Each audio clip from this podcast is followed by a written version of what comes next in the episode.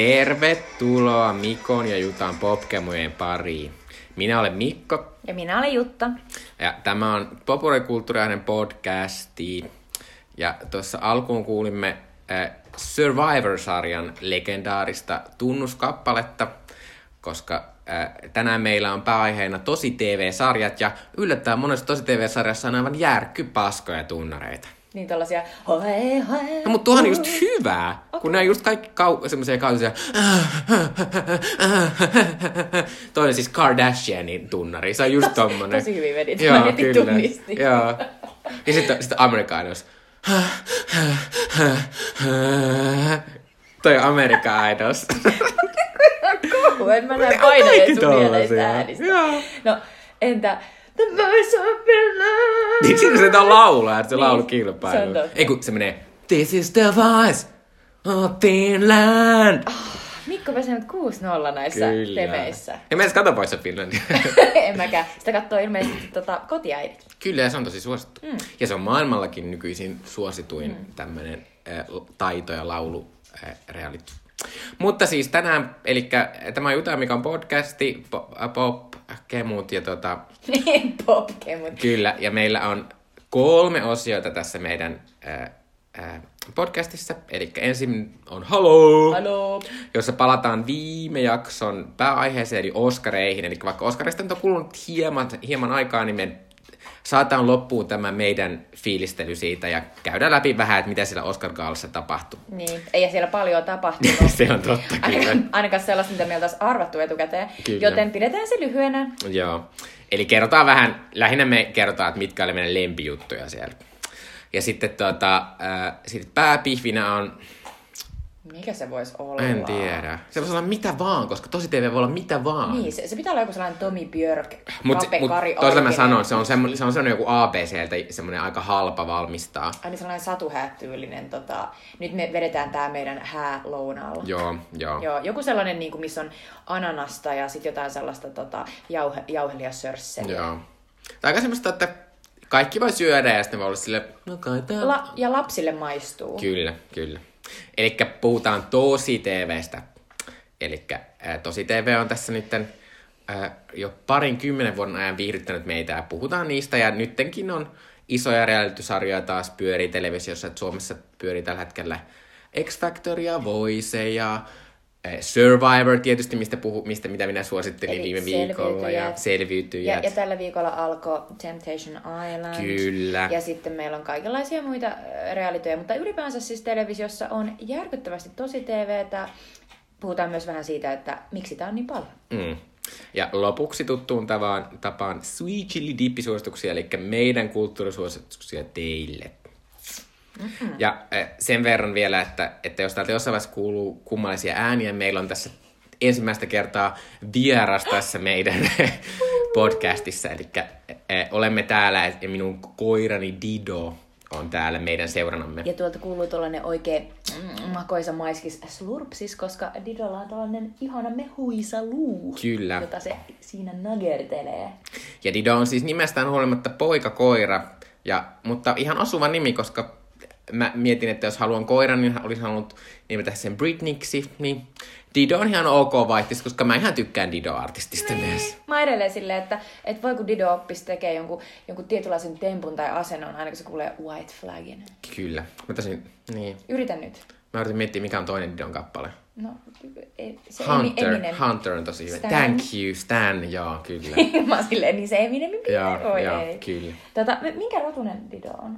Eh, Dido on siis freskoikoira Espanjasta, hän on sekarotunen, mutta, mutta hän muistuttaa eniten Andalusian rottakoirarotua. Oikeesti. No, Mun ro- koiranrotutietous on tosi vähäistä. Ja mulle tulee mieleen ihan pikkasen siis, siis tuo... Uh, se, se, mikä on Ace Venturankin koira. Mm. Mi- mikä se onkaan? Se on Siis toi... Jack Russellin. Jack tekemä. Russelli, Kyllä. joo. Vähän sen värinähän se on. Niin. Mutta Dido on täällä meidän kanssa mm. ja, ja kiva, että tekin kuuntelette. Kyllä. Mutta kohta Haloo ja Oskarit. Halu. Eli tervetuloa Haloo! Haloo! osioon, jossa puhutaan hetki vielä Oskareista. Tänään on 16. maaliskuuta. Oskarit järjestettiin 4. maaliskuuta, et siitä on jo pikkasen aikaa. Mutta Eh, halutaan viedä teidät kivasti loppuun tässä, kun meidän edellinen podcasti kuitenkin suurimmaksi osaksi käsitteli mm. näitä, näitä Hollywoodin ja elokuvamaailman vuoden kohokohta bileitä. Kyllä. Ähm, jos te haluatte tietää, että ketkä voitti Oscarit tänä vuonna, niin te voitte periaatteessa kuunnella myös meidän viime kertaisen podcastin, koska me aika pitkälti kyllä ennustettiin voittajat. Kyllä, tämä vuosi oli tälleen voittajamielessä erittäin tyyliset Oscarit. Siis minä jopa, joka en ole yleensä hyvä veikkaamaan, niin veikkasi joku 21 oikein tai jotain tollasta. Se on aivan niin mieletön määrä. Ja siis jossain vedonlyöntisivustolla ne oltiin silleen, että ihan pelkästään niin tietokone optimoimalla niin, niin tota, pystyttiin saamaan 23 kautta 24 mm. oikein. Eli, eli ei ollut mitään. Ja, ja mun on pakko myöntää myös, että mä olisin saanut myös enemmän, jos mä en olisi joissain kategorissa ollut sille, sille jotenkin hyvän tahtoinen ja toiveikas, niin. että kyllä ketä oot voittaa parhaan elokuvan Oscarin. Ja, ja, ja sille go Timothée Chalamet. Go Willem Dafoe. Niin. Mutta siis parhaan elokuvan Oscarin voitti nyt The Shape of Water, joka oli tämä Guillermo del Toron kauhuromanttinen hirviö rakkaustarina mykän naisen ja, ja, ja tällaisen kala, kalamiehen välillä. Ja, tota, ja se oli jonkinnäköinen nyt sitten tällainen kompromissi, koska tota, Oscareissa oli myös ollut aika paljon sellaista etukäteis, etukäteis niin nostetta tälle Three Billboards Outside Ebbing, Missouri äh, amerikkalais äh, Dramedille. Joka suuria faneja mä Jutta ollaan. Joo, siis todellakin. Kuunnelkaa se podcast, me koko ajan hehkutetaan sitä. Kyllä. Mutta tota, eh, niin Shape Water oli sitten ehkä tällainen niin kuin kaikessa Disneymäisyydessään ja, ja sitten myös tällaisessa nämä asiat ovat niin kuin hyviä ja, ja nämä ihmiset ovat pahoja selkeässä niin kuin jaottelussa sitten ehkä turvallinen. Joo, mutta Helppo. tavallaan onhan se, onhan se silleen, kun katsoo suuressa kuvassa, mm. on se mahtavaa tuommoinen outo fantasia joka alkaa sillä, että mykkänainen masturboi ammeessa. Mm niin voittaa parhaan elokuvan Oscarin, niin on se musta tavallaan hi- outoudessa hienoa, vaikka niin en mä sitä, ei se mikään mun lempielokuva, enkä mä varmaan ikinä halua katsoa sitä uudestaan. Niin. Mutta, tota, mutta kyllä oh. mä oon iloinen ja mä oon iloinen Guillermo Toron puolesta, koska Guillermo Toro on kauhean visionääri ja niin, tommonen hän on hyvä ohjaaja. tyyppi mm. ja silleen niinku, kauhean silleen condescending, ei ollut tarkoitus sanoa niin, mutta siis Guillermo del Toro on kuitenkin niin kuin avautunut tosi paljon tässä matkan varrella, miten, miten vaikeaa on aina toteuttaa näitä hänen hirviö niin kuin elokuvaunelmiaan. Ja, ja hienoa, että hän sai nyt sitten tämän tehtyä ja saa varmasti jatkaa uransa. Hmm. Mutta nämä muut, muut niin kuin, palkinnot meni tosiaan täysin niin kuin arvattavasti. Meillä Gary Oldman voitti parhaan miespääosan tästä tota, synkimmäishetkestä ja Frances McDormand Johanna Franz McDormand voitti tästä Three Billboardsista ja sitten parhaan ohjaajan pystin niin sen sai sitten tämä Guillermo del Toro myöskin tästä Shape Waterista. Mutta siinä eh, itse gaalassa oli muutamia hetkiä, joita me Mikon kanssa fiilisteltiin. Kyllä, mutta pitää sanoa tässä, että että ylipäänsä tämä gaala oli musta kumma, jotenkin kummaisen tylsä. Jimmy niin. Kimmel oli jotenkin täysin hampaato ja se yritti niitä samaa läppiä. Mulla ei ollut se... mitään odotuksia myöskään siltä mutta hän onnistui jopa ehkä alittamaan että mulla oli jotenkin sellainen olo, kun nämä Oscarit loppu, että ihan kuin siellä olisi ollut ollenkaan juontajaa. Mm. mä jotenkin pelkästään muistin niin kuin nämä eri, eri niin kuin kategorioiden niin kuin juontajat mm. erikseen, mutta Jimmy Kimmelistä ei mitään Joo. muistikuvaa. Ja siis... alkumonologi oli semmoinen, että mä oon semmoinen ihminen, joka katsoo välillä siis Oscar Gaala alkumonologia silleen uudestaan, uudestaan. En mä halua katsoa. Mä kuuntelin tänään muistivirkistä se uudestaan. Mä silleen, Mä en muista, että mä ikinä kuulin tätä, koska tämä niin Se on jonkinnäköinen niin kuin sellainen, se on varmaan jotain komiteatyönä tietysti aina tehty noin. On, on. Niin sitten niin näkee, että siinä on silleen laittu yksi asia ja sitten toinen asia, joka tasapainottaa sitä niin, että sitten lopputuloksesta tulee niin kuin nolla. Mm. Mutta niin, ö, siis mä en tiedä, pitäisikö me ei vaan mainita pari tähtihetkeä. Tai Kyllä. sellaista, minkä takia kannatti valvoa se yö. Niin minäkin tänä vuonna valvoin. Mä en, ei, viime, vuonna, viime vuonna mä en pystynyt, mutta tänä vuonna taas valvoin. Vaikka oli maanantaina töitä ja kilisti meni maanantaina töihin. Ja... Hyvä Mikko. Mulla oli eka kerta ikinä tosiaan tota, seuraapäivän vapaata. Se oli Oscar vapaa. Se oli mieletöntä. Mutta mm. tää oli mun ehkä 15 vuosiputkea, kun mä katson näitä. Että se oli ehkä ihan odotettu. Mutta mä palautan mun lempihetko gaalassa mm-hmm. oli, kun eh, Tiffany Haddish ja Maya Rudolph tulivat jakamaan semmoisen, en tiedä minkä palkinnon. Who mut, cares? Who cares, mutta Tiffany Haddish ja niillä oli mahtava, ne on niin hauskoja naisia. Selitä ensin, keitä ne on. Joo, eli Tiffany Haddish on tämmönen, nyt tämmönen tosi kovaa nousua Hollywoodissa tekevä äh, tummaihoinen stand-up-koomikko ja näyttelijä, joka siis tota, äh, tuli Girl Trip-nimisestä komediaelkosta, joka ei ikinä tullut Suomeen, mikä oli vähän harmi. Mutta tota, sitä, se oli isoja hittejä. Kyllä, isoja hittejä Amerikassa. Ja Joo. hän on tämmöinen tosi mahtava koomikko. Ja muun muassa se e, tota, oli ihan, juonti Saturday Night Lifea ihan pari äh, kuukautta sitten ja oli tosi mahtava siinä. Ja tässä oli mahtavaa tässä Tiffany Haddisissa, että Tiffany Haddis oli päällä sellainen valkoinen mekko.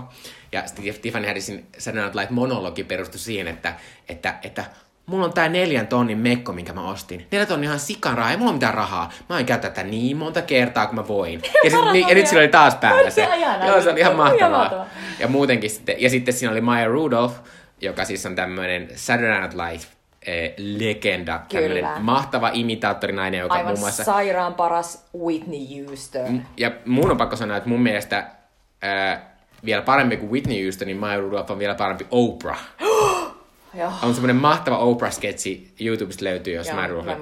Mutta ja hassu fakta, joka oli minulle, mikä minua yllättää aina, on, että Maya Rudolph on naimisissa Paul Thomas Andersonin kanssa, ja Paul Thomas Anderson on tietysti tämä niin. tosi prestiisi no eh, siis, nyky... Voidaan sanoa, että nyky, oh. nykyohjaajien niin top kolmosessa. Kyllä, kyllä. Niin, niin se on aina mahtava asia mm. muistaa, vaikka on koko ajan silleen, että että P.D. Anderson on niinku maailman onnellisin kyllä, mies, kyllä. koska Maya Rudolph on niin lahjakas ja niin kaunis Joo, ja, ja mä niin toivon, että, että mulle tuli, aina kun tulee tommonen, kun mä on, on kaksi tämmöistä mahtavaa ihmistä, joilla on järkyttävästi kemiä, jotka on tosi hauskoja, mutta sitten sopivasti erilaisia. Ja tulee semmoinen, niin kuin, että vähän niin kuin Tina Fey, Amy Poehler. Voisiko niin, ensi vuonna nämä tyypit juontaa Silleen, voisiko nämä juontaa kaikki niin, niin. Joo, että, että niin älkää pelätkö sitä, että viimeis kun kaksi ihmistä juonti eh, Oscar Gaalan, se oli Anne Hathaway, Jane Franco, ja silleen, älkää huolko, jos noin kaksi naista laitetaan sen lavalle, niin ei tapahdu sitä, mitä silloin tapahtuu. Siis juosko oikeasti Oscarit? Mä oon pyyhkinyt Joo, kyllä mä, mä, mä, siis sentään joskus, mä, mä siis tän, tänä vuonna käytin tota sen, sen päivän, kun mulla oli tää Oscar vapaa, niin mä ensin nukuin, sitten mä heräsin, ja sitten mä katsoin oikeasti valehtelematta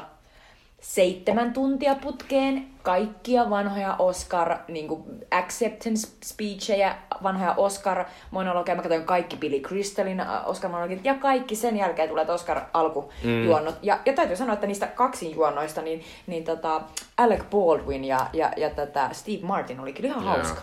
Se on silloin semmoinen mahtava vitsi heillä, joka on semmoinen And then there's damn Helen Mirren. Ja sitten on se, it's, it's Dame, it's Dame Helen Mirren. Kyllä, meillä on myös sellainen mahtava, silleen, ei sanota George Clooneyn nimeä, mutta tuijotetaan sitä. On mahtava. Joo, mutta Maya Rudolphilla ja Tiffany Haddishilla oli siis tämmöinen äh, upea juttu, jossa he puhuivat sitä, että, että että is Oscars too black now? ja sitten oli silleen, älkää huoliko, että tuolla taust, niin kuin tämän lavan takana on niin paljon vaaleja ihmisiä, niin paljon vaaleja siis älkää huolikaan. Ja, se oli, ja sitten niillä alussa semmoinen mahtava, että ne tuli siis kantaa sinne niiden korkeenkin. Ja, ja esimerkiksi Maru sanoi, että, että joo, että, että hänellä, hänellä irtosi hänen pikkuvarvasta, hänellä oli joku juttu sinne kädessä, joka oli hänen pikkuvarassa. Mutta se oli, mut se oli niinku siis, ihan muun koko se oli, se oli ihan mahtava. Mm. Ja, ja siis täytyy sanoa, että sä äsken kun sä esitit ton, mitä ne sanoikaan, niin se kuulosti vähän sitten Tiffany Haddishit, koska sillä oli sellainen Joo. Sellainen, mä en pysty, sellainen uskomaton röökihuuto. Ja, ja jos haluaa rakastaa Tiffany Haddishiin, kannattaa katsoa Jimmy Kimmelin haastattelu, siis, jossa Tiffany Haddish kertoo, kun hän menee tämmöiselle Groupon äh, risteitä, tämmöiselle venematkalle Will Smithin ja Jada Pinkett Smithin kanssa. Se on aivan mieletön, mutta sitten myös paljastuu se, miten jarkky mahtava tyyppi Tiffany Haddish on. Kuulostaa mahtavalta. Mutta toi okay. oli mun siis koko illan kohokohta. No, mun koko illan kohokohta. Tämä on ehkä vähän enemmän sellainen niin kuin, äh, traditionaalinen kohokohta, eli joku voittaa Oscarin. Mutta se joku, joka voitti Oscarin, on Frances McDormand, mm. eli aivan uskomattoman badass lady. No, Frances McDormand, äh, Hollywoodin sellaisia isoja vaikuttajanaisia, joka ei ikinä tule mihinkään sellaisiin perus niin kuin, äh, täällä Vanity Fairin jossain pardeilla ollaan. Mutta se tulee silloin, kun on jotain oikeasti tehty. Ja nyt hän oli tietenkin pääosassa tässä Three Billboards-elokuvassa, jo, joka olisi ollut ihan hirveetä kidutusta mulle, ellei siinä olisi ollut mm. tämä Frances joka esittää sellaista naista, jonka, jonka tytär on, on raiskattu ja, tapettu ja, ja hän aikoo hakea, hakea oikeutta.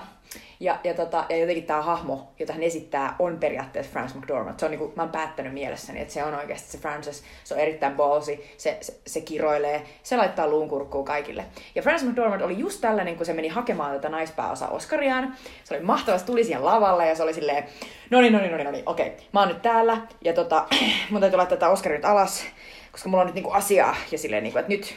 Ja sitten se laittaa sen maahan Se laittaa sen sinne. oikeasti maahan silleen, että no niin nyt lähtee. Ja sitten se on silleen, että okei, okay, eli tota, kaikki naiset täällä, että tota, ensinnäkin mä en muista, missä järjestyksessä tämä meni, mutta se on silleen, että, että voisiko tota, kaikki naiset, naiselokuvan tekijät, niin kuin, mm. naisnäyttelijät, naisohjaajat, kaikki nousta ylös ja sitten oli heti silleen, että miten mä tässä onnistun. Hei, Meryl Streep, Meryl, jos sä nouset, niin kaikki muutkin nousee. Mm. No, Meryl Streep tietysti nousee.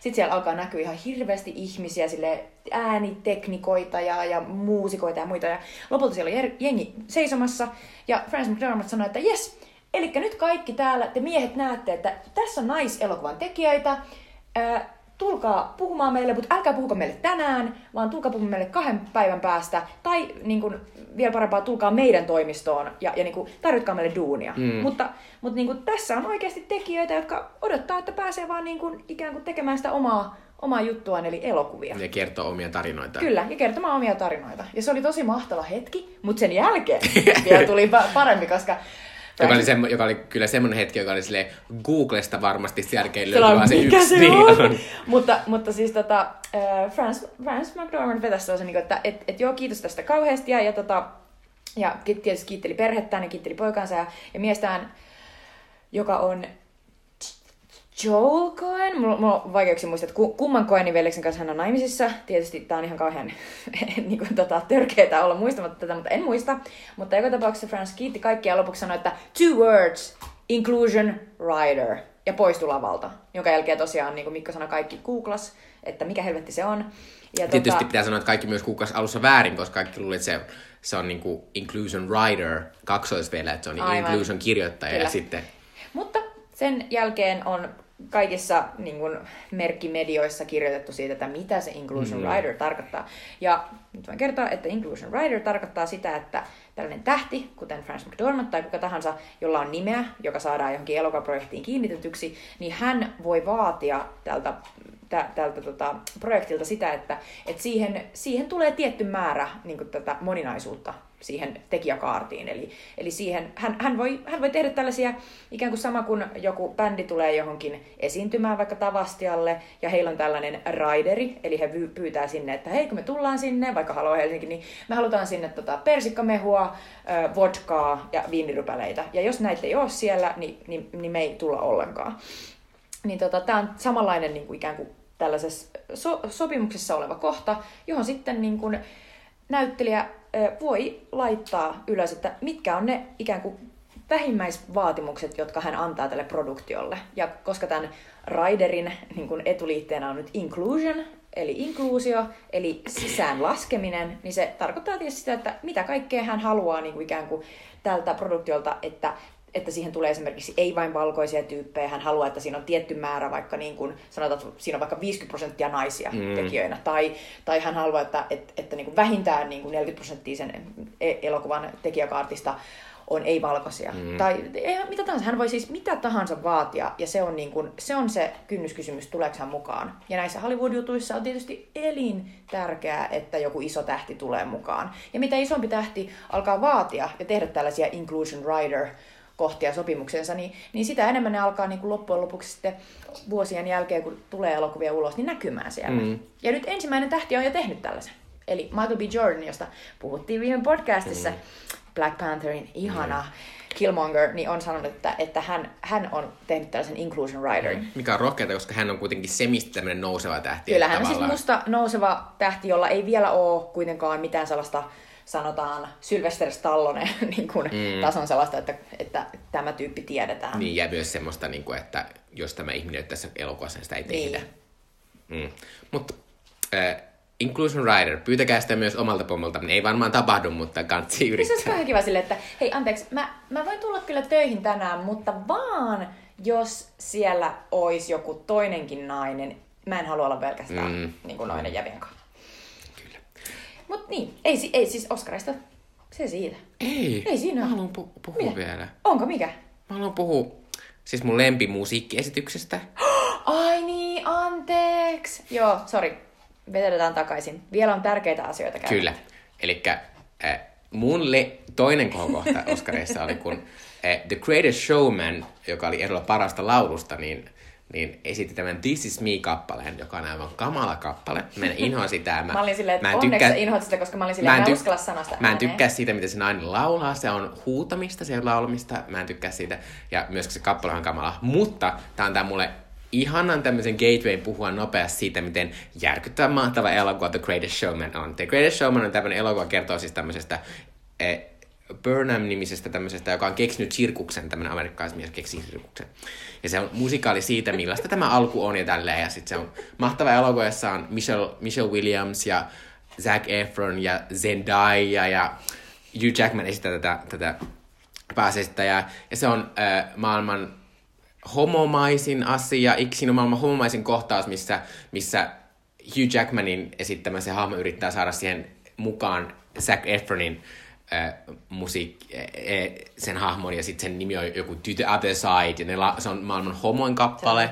Joo, se on, se on silleen, että täällä on hauskaa ja toi on tylsää toi, missä sä oot nyt, tuu tänne, täällä on hauskempaa ja, ja sitten se, sit se, niin kuin mä, mä kuvasin homoutta. mä kuvasin tätä joskus silleen, niin kuin, että, että tää on vähän niin kuin silleen Euroviisu The Movie. Tää on niin kuin semmonen, kaikki kappaleet on semmosia tosi nostattavia, sille, että tällainen mä oon ja mä oon just arvokas tällaisena ja sille, you can do it. Ja se, se on niin, toi, kuul, tota, toi kuulostaa ihan kamalalta, niinku, mutta... Oksennus tuli suuhun, mutta, mutta toisaalta mä arvaan, että niin, se on niin. ihan mahtavaa. Se on ihan mahtavaa, ja myös musta ne kappaleet ovat mahtavia ja tälle. Eli This is me, ja se esitys oli aika hyvä osoitus siitä, millainen elokuva on. Ja mä rakastin sitä. Se oli niin se yli. Se niin oli, mutta sen takia se oli ihan mahtavaa. Se oli upea. Siis se tyyppi, joka esittää sen, niin se esittää sellaista parrakas naista. Kyllä, leffassa. kyllä. Eikö näin? Joo, tätä kommentoitiin meidän kotistudiossa. Meillä oli siis Oscar Olnaatteri ja jengi oli silleen, onks toi, onks toi parrakas nainen? Mä silleen, on. Ja sitten oli silleen, okei. Okay.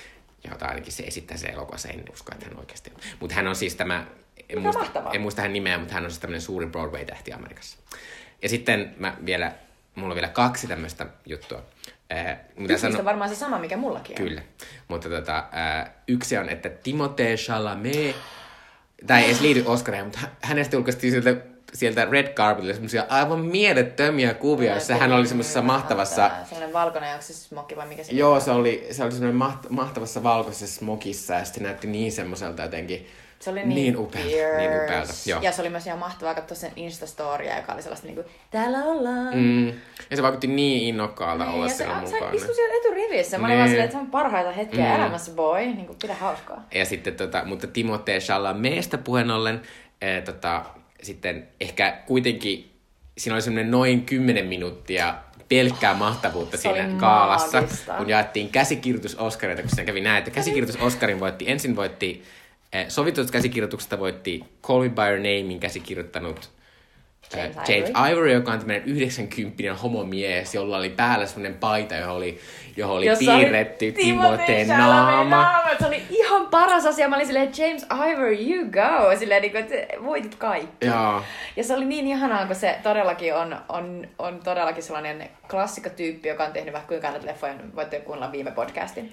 Mutta se oli ihanaa, koska se oli kuitenkin niinku yksi niistä mm. isoista oskareista. Ja ties koko ajan, että se Call Me By Your Name ei tuu saamaan mm. niinku oikein muita. Että et tämä on se hetki. Niin sit se oli ihanaa. Mutta sitä seurasi toinen mahtava Kyllä, hetki. mikä oli tavallaan toisaalta tämmöinen, niinku, että, että mahtavaa on tämä tavallaan kehitys ja tämmöinen, että tämmöinen vanha mies, niin sitä seurasi ää, alkuperäisen käsikirjoituksen voittaja, eli, eli Get Outin kirjoittanut Jordan, Jordan Peele. Peele joka on siis tämmöinen nuori, tummaihoinen komediasta lähtöisin, semmoisesta sketchikomediasta lähtöisin oleva äh, käsikirjoittaja, ohjaaja, ja sitten se voitti, ja se oli mun koko illan, koko mä että tästä alkaa tämä Get Outin Nousti, se ei, se ei alkanut, mutta ei, se mutta, oli... Mutta siinä oli sellainen fiilis, että se olisi voinut alkaa. Joo. Ja siitä tuli sama olo, kun mä muistan, että mä joskus, siis yli kymmenen vuotta sitten katoin Oscareita, ja Charlie Kaufman oli ehdolla äh, Adaptationista, niin kuin parhaasta alkuperäiskäsikirjoituksesta. Ja mä olin niin silleen, että ei hitto, että mä rakastan, mä rakastan niin kuin tätä,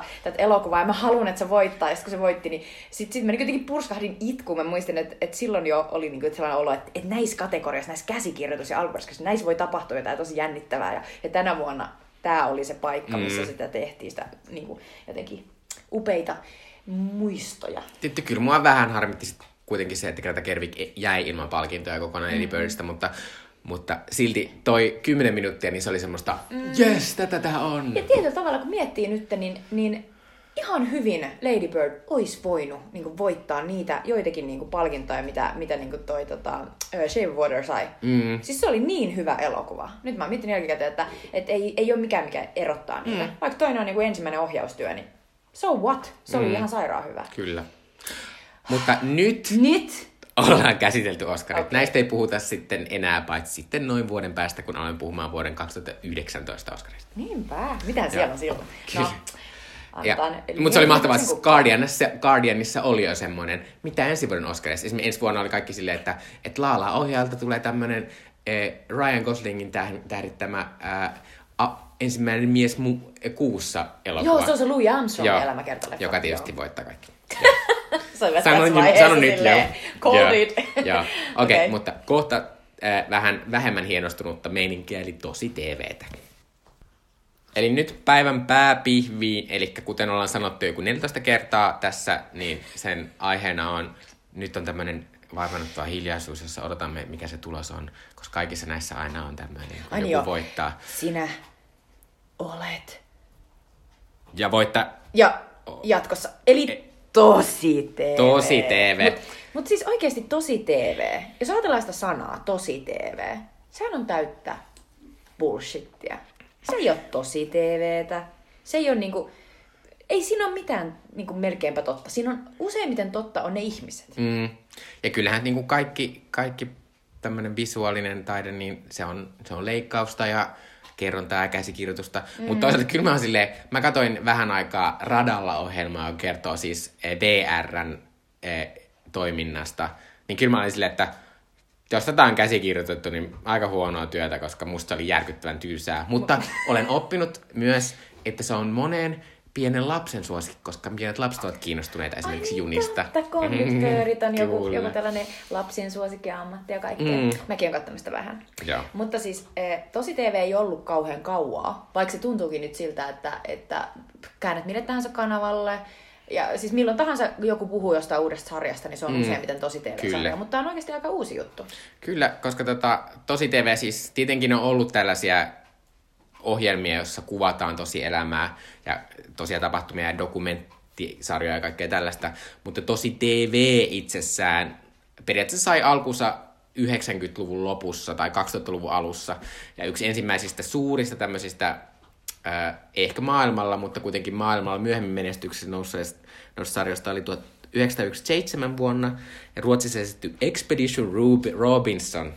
Expedition Robinson on tämmöinen sarja. Kyllä, on sarja, josta siis kehittyi sitten Amerikassa Survivor, eli selviytyjät. Mutta siis taas ruotsalaiset. Mm. Miten, miten ne on En tiedä. keksinyt tosi Niin, TVkin? Niin, että miten, miten Suomen, Suomen suuri seikkailu Lapin metsissä, vai mikä ikinä olikaan, miten siitä ei tullut? Miks, Niin, miksei Tosio ole? kutsu. Niin, onkaan nyt muistaa tuon. Kai!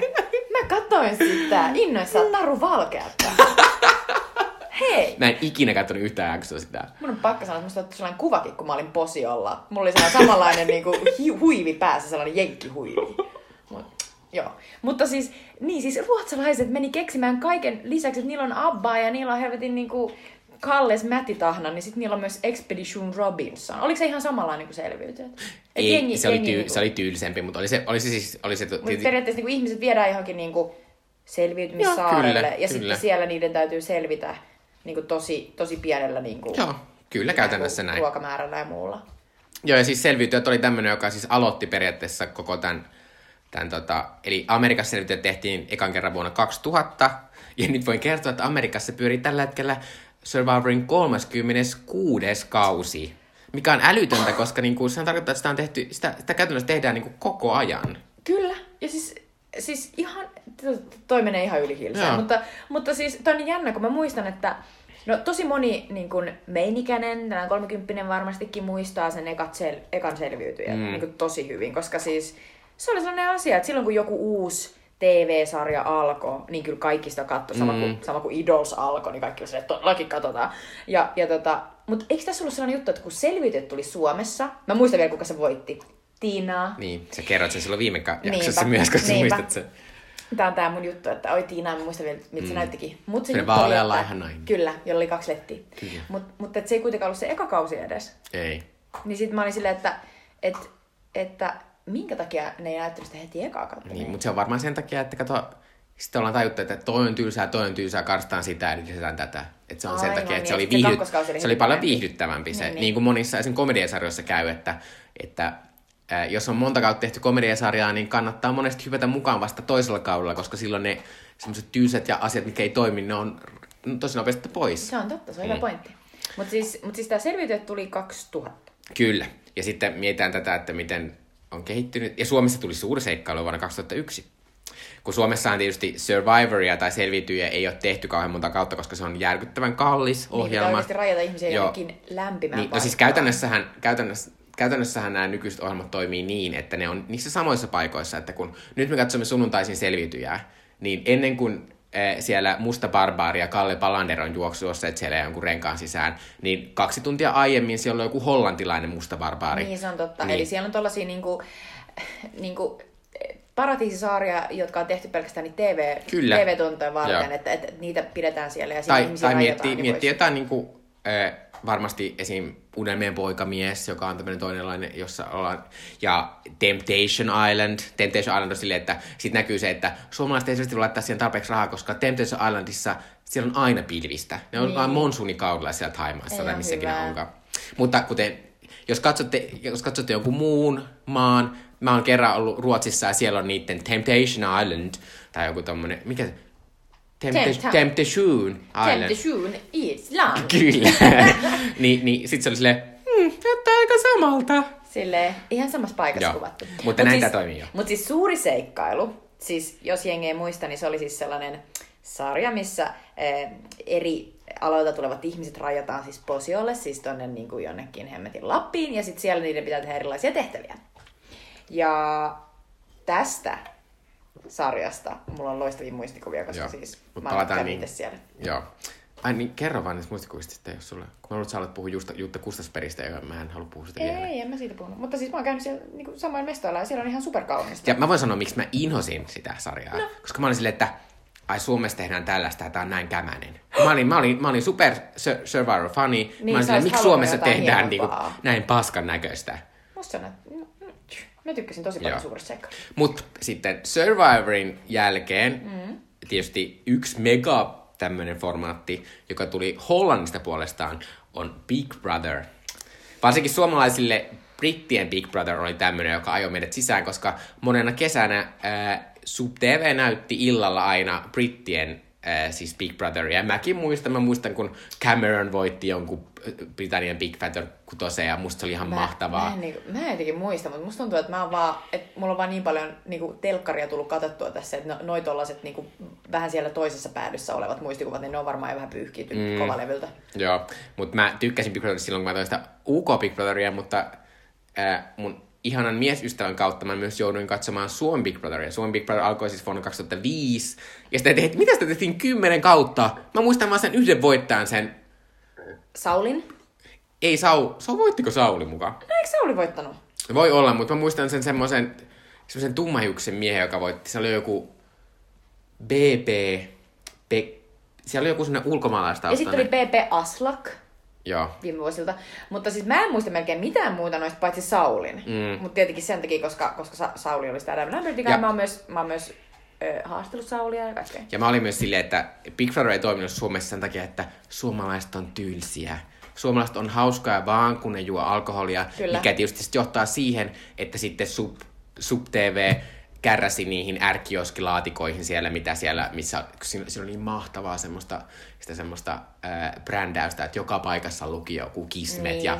Rider ja tälle, mutta tota, äh, niin sitten sit silloin oli aina mahtavaa viihdettä, mutta tota, Mutta mut siis toi, siis toi Big Brother-konsepti on mun mielestä niin crazy, kun eikö se rakennutettu Espooseen se mm. Big Brother-talo? Eli siis on joku talo, jonka tarkkaa niin lokaatiota me emme tiedä, mutta sinne ihmiset viedään ja he astuvat sisään Big Brother-taloon ja kuka tulee viimeisenä mm. ulos. Sitten silleen, okei. Okay. Ja sitten mä muistan, että ihan ensimmäisellä tai ensimmäisillä kausilla, niin, niin sitten heti oltiin silleen, että ei oikein osattu niin kuin, ei, ei oikein tiedetty, miten hoidetaan, miten tehdään tätä kunnollista niin kuin tosi TVtä ilman että, ilman, että tulee esimerkiksi niin kuin, jotain raiskaussyytöksiä, koska mä muistan, että siellä oli se joku, joku Joo, tilanne, missä niin ihmiset oli kännissä ja, ja sitten sit joku, joku mies meni jonkun naisen kanssa sinne sänkyyn ja sitten se vaikutti siltä, että se nainen on jotenkin sammunut. Tai, tai, Joo, tai siinä oli sammunut nainen, joka, jota sitten semmoinen yksi mies siellä Siis niin ihan lähenteli. sika-ahdistava. Muistan mm. se keskustelun tosi hyvin. Ja muistan, että et, et joku tyyppi sai ehkä kenkää siellä niin Big Brotherin tuotantotiimissä. Mm. Ja, ja muistan, että mulla tuli sellainen olo, että että tähänkö tää on mennyt, että oikeasti, että et, et just kun, mä, kun mun silmä välttää, mä en katso telkkariin, niin siellä joku ihminen raiskataan tyylillä. Mm. Ja sitten mä olin silleen, että vittu mikä paska show. Mutta sanon, mä voin luota tässä, että ihan parin vuoden sisään varmasti tulee Big Brother takaisin, koska nyt on nousukausi, Ärkioski voi mainostaa siellä niin kuin RL. RL ja ne jatkuvasti tilaa jollain Boltilla ruokaa siellä ja niin kuin, No se on kyllä ihan totta. Ja, siis, ja meillähän on sellainen kausi, niin kuin jos hyvin muistat, rakas ystäväni, että jossain vaiheessa kun mä asuin sellaisessa kimppakämpässä tuossa Ruoholahdessa, niin meillä oli sellainen kollektiivi darra. Ja se oli sellainen, että tultiin sunnuntaina mun luokse, yleensä jos oltiin lauantaina oltiin jo oltu hieman tanssimassa, niin sitten sunnuntaina tuotiin kaikki jotain sipsiä, dippiä, ja sitten mulla oli sellainen aivan helvetin pieni huone, jossa oli siis lähinnä, että siinä oli sellainen iso sänky, ja sitten kahden metrin päässä siitä sängystä vastapäätä sitä oli sellainen helvetin iso telkkari. Ihan suhteessa siihen huoneeseen. Suhteessa siihen huoneeseen se oli naurattava iso. Ja sitten jengi vaan niinku makasi siinä mun sängyllä silleen niinku, silleen poikittaissuunnassa. Ja sitten vaan katsottiin kaikki asiat, mitä sieltä tuli. Ja muistat, että sieltä tuli Mone, monia näitä ohjelmia, jo- joita kohta tullaan niinku käsittelemään jotenkin. Sieltä tuli niinku Big Brotheria, sieltä tuli Kuorosotaa, sieltä Ja tuli tanssitähtien kanssa. tanssitähtien Mm. kanssa. Se oli se, kol, kol, se oli se, mikä oli, mä muistan sen yhden illan, kun kol, ne tuli, tuli kaikista tuli kuin finaalityyli, että sitten oli niinku eh, kuorosota tanssitähtien kanssa ja sitten tuli Big Brother. Joo. Mutta se oli siis myös, kun mä puhuin viime jaksossa siitä, miten meillä on ollut tämmöinen äh, juttu mun miesystävän kanssa, että sunnuntaina katsotaan jotain tuommoista tyhmää random viihdeohjelmaa, niin Big Brother aloittavan asian. Mutta sitten on tämmöinen kolmas megamassiivinen äh, reality-ohjelma, joka siis on äh, muokannut tätä, miten meillä tehdään. Ja ehkä kaikista eniten on muokannut, miten meidän nykyisin tehdään viihdettä. Eli toi Niin- en, ensimmäinen oli, sori mä vaan kertaan, niin ensimmäinen oli siis se Survivor, jossa siis mm. ihmisiä viedään ulos ja niiden pitää selviytyä. Kyllä. Sitten toinen oli se Big Brother, jossa ihmisiä viedään sisään ja sitten niiden pitää pysyä siellä mahdollisimman kauan. Kyllä. Ja sitten American Idol, jossa tavalliset ihmiset onkin ihan mahtavan lahjakkaita laulajia. Eli American. Idol alkoi siis 2002, ja en nyt valitettavasti muistanut hakea tietoa, milloin alkoi Suomessa, mutta Suomessakin alkoi, ja Suomessa oli Popstars ennen sitä, ja, mutta vasta Mutta mut oliko se Suomen versio siis Idols? oli Idols, mutta Joo. American Idol on siis tämä, joka aloitti kaiken. Eh, mutta sen jälkeen on tullut kaiken maailman X-Factoria ja tietysti Voicea, jotka perustuivat ihan samaan asiaan. Mutta siis tota, äh, mut, eli me nyt ajatellaan tässä, että, että mä, mä olen jakanut nämä tämmöisiin hassuihin kategorioihin näitä ja puhutaan vähän näistä eri kategorioista, koska nykyisin reality on niin hirveästi, koska reality on järkkyhalpaa verrattuna kirjoitettuun draamaan tai kirjoitettuun mihinkään. Ja myös niihin saa tungettua niitä eh, oheismainoksia ihan Mutta ei pidä silti antaa itseään huijata sillä, että se ei olisi kirjoitettu mm. se reality. Ja anteeksi, mä tarkistin tähän väliin. Idols, äh, Suomen Idols alkoi siis jo syyskuussa 2003. Okei, Kun aika American nopeasti. Idol alkoi 2002, niin Ja Wow. kyllä, mun täytyy sanoa tästä ää, Suomen Idolista sen, että kyllä minä kun siellä äänestin sitten Hanna Pakarista ja sitten menin katsomaan Joensuun piirakka-areenalle Hanna Pakarista, niin kyllä minulle tuli sellainen olo, että toi Lappeenrannan tyttö, se on minun tyttö, koska, tai minun, koska minä äänestin sitä, että on minun ansiota, että hänestä nyt tuli tommonen suuri Aivan pop-tähti. Ihanaa. Ja siis toi Piirakka-areena oli kyllä sellainen, Joo, että Joensuussa on purska- Piirakka-areena. Meinasin purskauttaa kyllä nyt tämän tota, äh, vaalean laakerin. Kyllä. Mutta siis Hanna Pakarista minäkin äänestin, koska Hanna oli, oli äh, trukkikuski Lappeenrannasta. Ja tässä ensimmäisessä Idolsissa olen vieläkin siitä ylpeä. Olin silloin lukiossa ja me kaikki seurattiin kunnolla, kun meillä oli kaksi Lappeenrantalaista siellä alun perin. Ja silloin semmoinen vaalea Sonja, jonka kanssa minun ekseni kävi samalla Espanjan tunneilla. Ja Eikä. sitten oli Hanna Pakarinen. Ja me oltiin silleen, että kuka tämä Hanna on. Että ei oltu tavattu, kun oltiin tietysti Kimpisen lukiossa ja Hanna oli trukkikuski. Mm. Ei oltu nähty, mutta kuitenkin oltiin silleen, että Hanna on meidän tyttö. Kyllä. Eli näin mahtavia muistoja tähänkin liittyy. Mm. Mutta, eli Eli nyt käydään läpi siis... Näitä kategorioita. Siis Mikko on tehnyt niin kuin, todella mahtavaa taustatyötä. Täällä on siis aivan mahtavia nimiä erilaisille reality-kategorioille. Joo. Ja ensimmäinen on selviytyminen, eli nämä Survivorit, Amazing Raceit, suuret seikkailut ja osittain Big Brother. Eli tämmöiset, jotka... Ai sä lasket Big Brotherin selviytymiseksi? No, se on tietynlaista, se vaatii kestävyyttä. Se on totta, Se on semmoista, että sä kestät niitä ihmisiä. Ja tietysti Big Brotherissakin on niitä tehtäviä, mitkä on ihan Mä naurettavia. olin, mä olin ihan silleen, että mä oon aika sosiaalinen ihminen, mutta kun mä oon katsonut sitä Big Brotheria, mä oon silleen, että mä en selviytyisi täällä, kun nämä ihmiset on niin kamalia. Joo. Ja Big Brother kyllä menee myös mun toiseen kategoriaan, joka on tyrkkyrealityt toisaalta, mutta Niin, se on puhutaan totta. sitä myöhemmin. Mutta siis mulle, mulle lähin ja varmasti siis tavallaan mun suosikki, tai ainakin toiseksi suosikki ohjelma on Survivor. Ja Edelleen mä katson selviytyjiä No, joka mutta siis, mitä sunnuntai. sä et tykännyt niin kuin siitä Suomi selviytyvistä, selviytyistä, koska tää on mulle aika tällainen vaikea pala, koska siis puolet sit Suomi selviytyjen castista on niinku samassa paikassa töissä, missä mä oon. Eli siis mä näen koko ajan, niinku, kun mä käyn syömässä ja kaikkea, niin, Niin, koska ne on kaikki... jotain tämmöisiä nelosen No tähtiä. ne on kaikki niinku nelosen niinku noita radiojuontajatähtiä mm. ja Mm. muita. Sitten mä koko ajan silleen, eikö sun pitänyt olla tuolla saaralla silleen virumassa 500 niinku kilokalorin niinku päiväpudin? Mm. Okei, okay, joo. Siis e, yllättävän paljon mä sitä tykkään, vaikka musta se voisi olla puoli tuntia lyhyempi, koska jostain syystä se kestää puolitoista tuntia. Jos on tosi outoa. Niin, mutta, mutta tavallaan se saavuttaa ne kaikki semmoset, että, että ihmiset on vähän ilkeitä selän takana toisille. Esim. viime jaksossa oli semmoinen mahtava, että Juhana Helmenkalasta, jota mä inhoon. Äh, niin Mä oon silleen Juhana Helmakasta, huu! niin, Joo. Juhan Helmenkalasta on tämmöinen turkulainen ihminen, joka mä tiedän, se oli Diidissä. Joo. Joo. E, sitten se huijas Kalle Palanderin ulos sieltä. Oh ja sitten Kalle God. oli silleen, eis. Vitsi, Mä oon niin onnellinen, vitsi, koska mä inhoan Juhana." Kalle Palanderia. Joo. Se oli joskus ihan sika, niinku, ei, ei, ei niinku urheilijamainen, kun, kun tota, ta, Tanja Poutinen oli voittanut ja Kalle oli ollut huono päivä. By the way, Juhana Helmakalasta on myynyt mun miehelle jonkun puvun. Uh. Stokkala. Yeah. Kyllä. Mutta siis, eh, mutta tavallaan se on, se on semmoista, ja se on mahtavaa, että se konsepti on pysynyt aivan samana, koska kaikissa näissä, tietysti se ei ole sama, koska ne on julkisia, mutta siis, mutta Survivor, siis mä olin ihan full surfani joskus, mä katsoin joku varmaan neljä kautta ihan silleen, että mä olin, kun se tuli silloin vielä perjantaisin, kesti kun mä olin silleen no, no life tyyppinen ihminen teini-iässä. Sitten mä aina olin siellä silleen, yes, Survivor! Tai että mulla meni melkein kymmenen väreet, kun me alussa soittiin tota Survivor-tunnaria.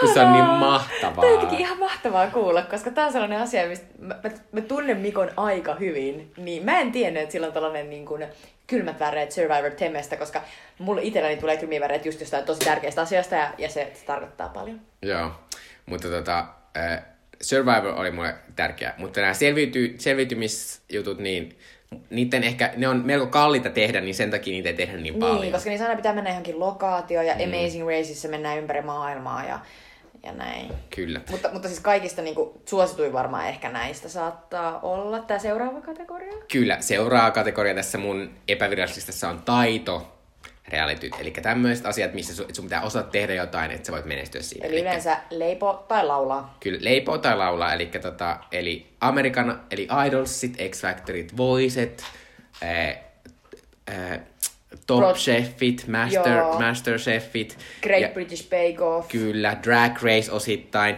Ja tietysti mun, mä itse on tämmönen, kun mä oon vähän tämmönen muodista kiinnostunut ihminen, niin tähän sisältyy mun lempireality, eli Project Runway. Mikä se on suomeksi? Ää, on, onko se huippumalli haussa? Ei, kun Project Runway on se, missä suunnitellaan vaatteita. Niin, niin se on se, minkä tot, missä tota Katrin Niskanen voitti Kyllä, silloin. kyllä. Ja Merto Otsamo tuli kolmaseksi. Kyllä. Ää, muodin huippu. Muoden huipulle, Joo. kyllä.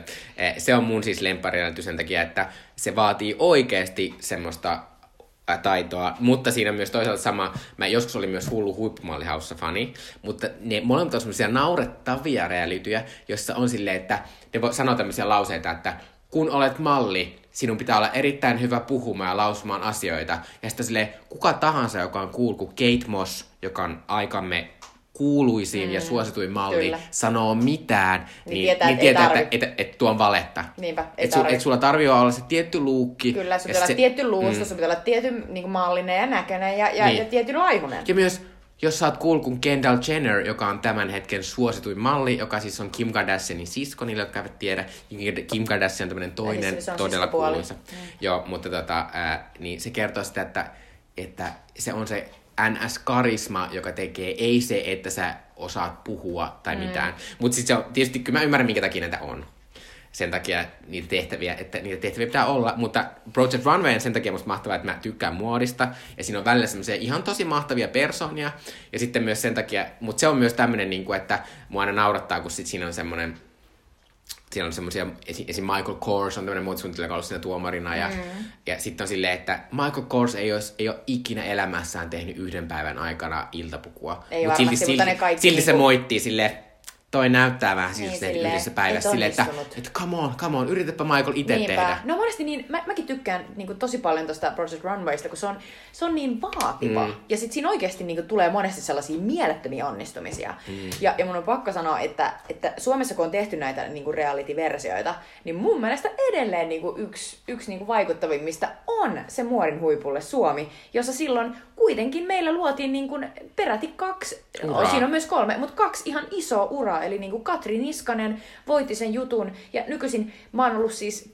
no name dropping, kaksi kertaa linnassa. Ja kaikkien tosi mielenkiintoisten ihmisten puvut on Katri Niskasen. Mm. Ja sitten tietysti ne sellaisten quirky-tyyppien puvut on Mert Otsma, Niin. joka tuli kolmanneksi siinä. Ja, ja mä siis tunnen Mertin ihan cosplay-piireistä, joten sen takia mä seurasin sitä sarjaa vielä tosi paljon, koska mä, mä silloin kuulin, kun Mert pääsi siihen sarjaan ja, ja hän asui muun muassa mun, mun cosplay-kaverin Elinan tota, nurkissa sen aikaa, kun se kilpaili siellä, eikä se saanut kertoa, että miten Mm. kävi. Mutta se oli tosi jännittävää ja musta se on tosi, se on tosi onnistunut niin kuin Suomi-versio, koska se on oikeasti luonut niin, kuin, niin vahvat niin kuin urat niille, Mm. jotka voitti sen. Onko Ja mitään varsin, muuta? varsinkin siinä, kun miettii sitä, että Suomessa muoti ei ole kannattava ala tai Niinpä. todella harvat menestyy, niin Niinpä. sitten, että Et kaksi tuommoista niinku lahjakkuutta kaksi tulee sieltä. Koska mä mietin usein, että, että kun sit ensimmäisestä Idols, Idolsista tuli sit kuitenkin niinku Antti Tuisku Mm. ja kaikkea, niin siis Antis tuli niinku oikeasti iso tähti vasta Mm. ihan viime aikoina. Kyllä. Ja, ja niinku heti, heti kun toi tota, muodin huipulle loppu, niin noi lähti niinku Mm. nousukiitoon. Ja pitää sanoa tuosta muodihuipulle ohjelmasta vielä sen verran, että ne myös äh, kuvaa muotisuunnittelua eri tavalla.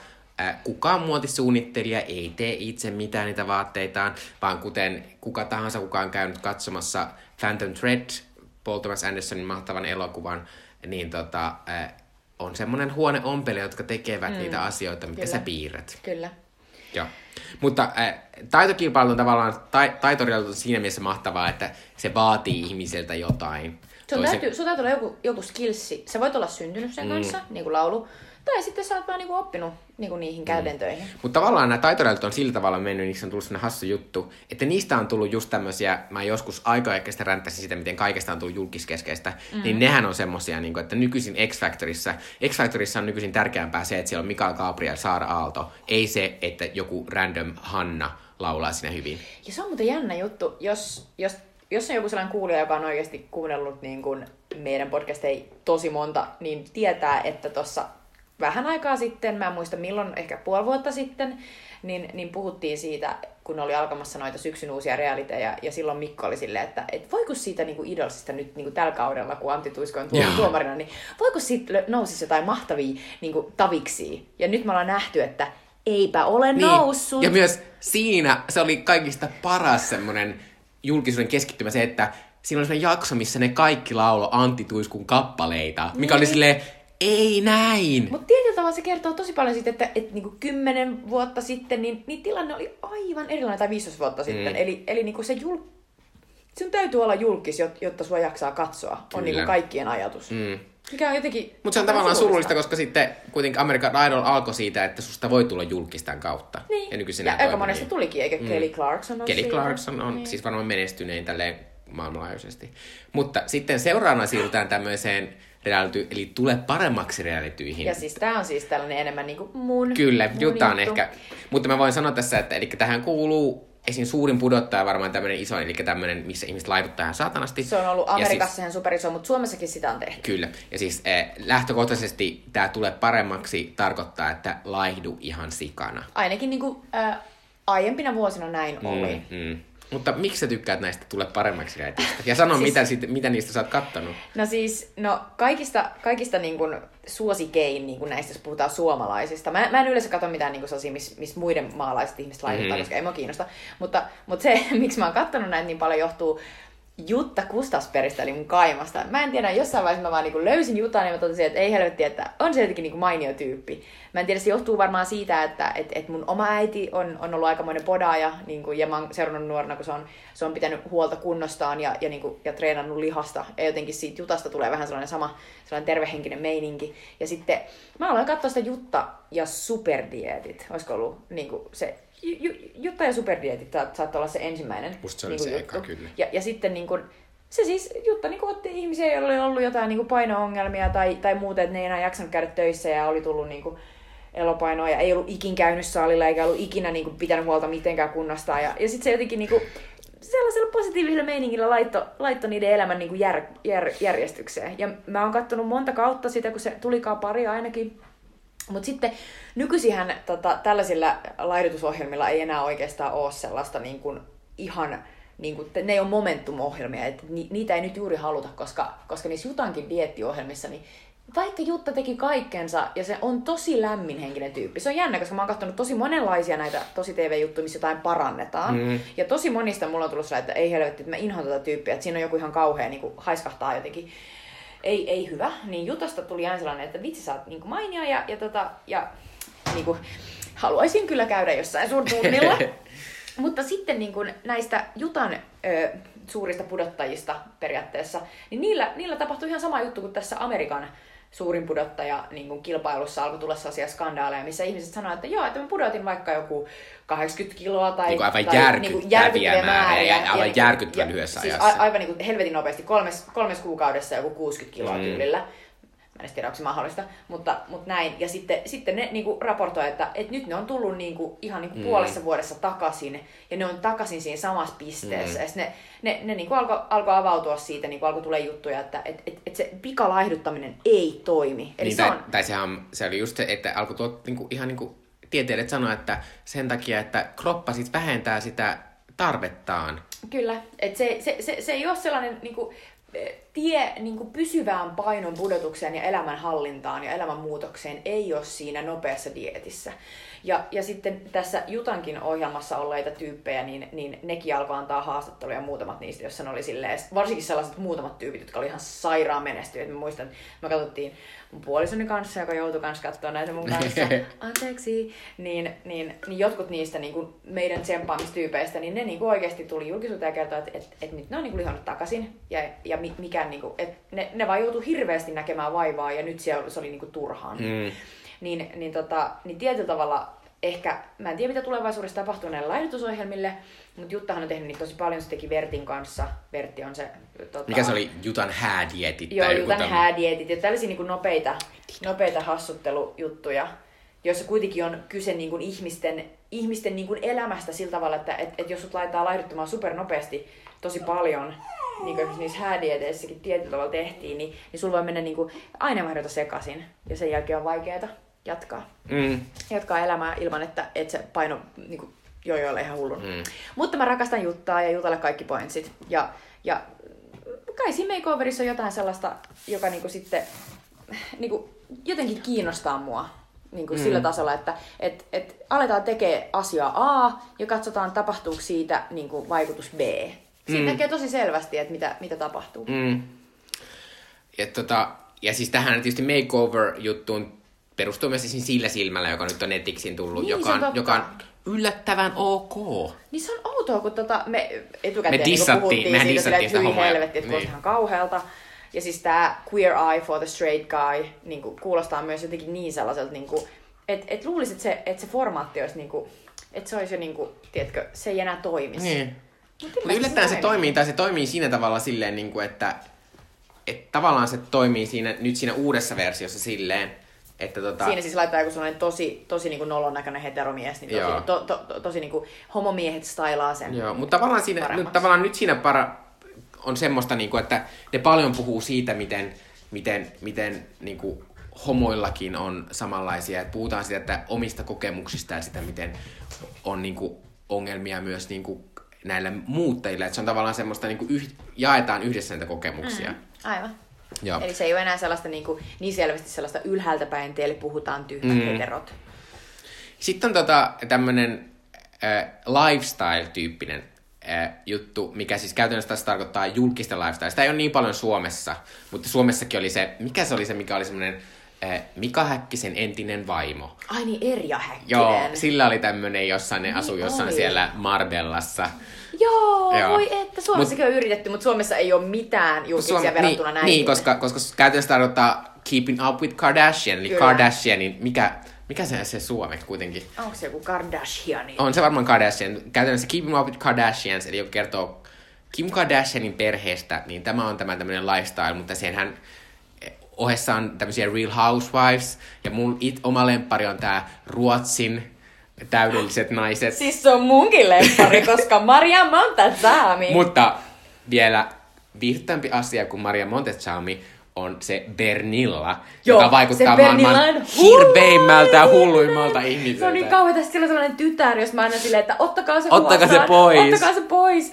Bernilla on täysin crazy, Joo. crazy bitch. Se on jossain vaiheessa ollut ihan mielettömän kaunis sellainen malli. Ja se on selvästi sen, niin kuin, että sillä on oikeasti tosi paljon niin kuin, siis mielenterveysongelmia. Ja sitten siinä seurataan monesti sen meininkiä, kun sillä on myös sellainen satavuotias äiti siellä kotona, Joo. jota se rullailee johonkin paikkoihin ja ottaa jotain aupaireja pitämään huolta sen äidistä ja huutaa niille. Ja sitten sillä on sellainen, oi kauheata. Ja äh, pitää sen verran sanoa, että Ruotsissa äh, tällä hirveällä naisella on nytten oma ohjelma. Jos kertaa vaan siitä, mikä on se, että mä en voi katsoa sitä, koska mä, mun pitää nähdä sitä Maria Montesamia, joka on semmoinen, mä rakastan tasseleita! Kyllä, että mä nää voi, kat- et mä katsoa sitä hullua Bernillaa. Ja mun on pakko sanoa, että, että mä en tiedä mistä löytyy näitä vanhoja niin kuin, Ruotsin miljonääriäidit, mutta siis herra Jumala, mitä mahtava jakso on se, missä Maria Montazami on silleen, voi ei, että mä en enää kestä näitä mun, näitä mun niin kuin, tuhansien ja tuhansien, niin kuin, jopa kymmenien tuhansien eh, dollareiden arvoisia äh, näitä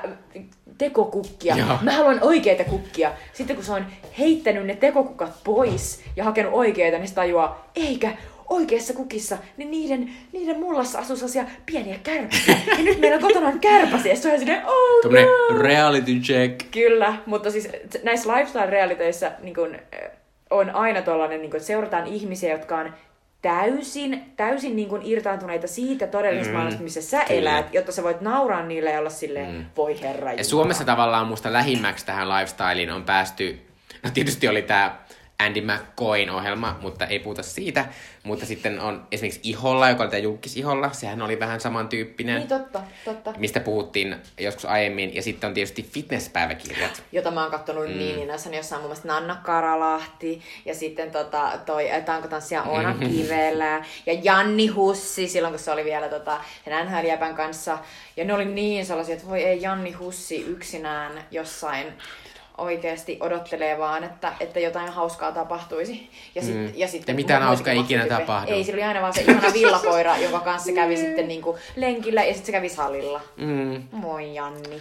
joo. Mutta siis aivan mahtavaa. Sitten tietysti lifestyle-realityjen toinen puoli on tämä, että on tämmöisiä tavis lifestyle-realityjä. Totta, eli missä ei ole niinku joo, näitä- kuten me aiemmin puhuttiin, puhuttiin tota, että on näitä tämmöisiä ammattirealityjä, kuten tämä Olen töissä junassa ja Niinpä. olen poliisi ja äh, olen vartija ja tämän tyyppisiä. Mutta sitten on myös, sit on myös tämä varmaan suosituin tavisrealityn äh, tota, tota, genre, eli ha- häärealityt.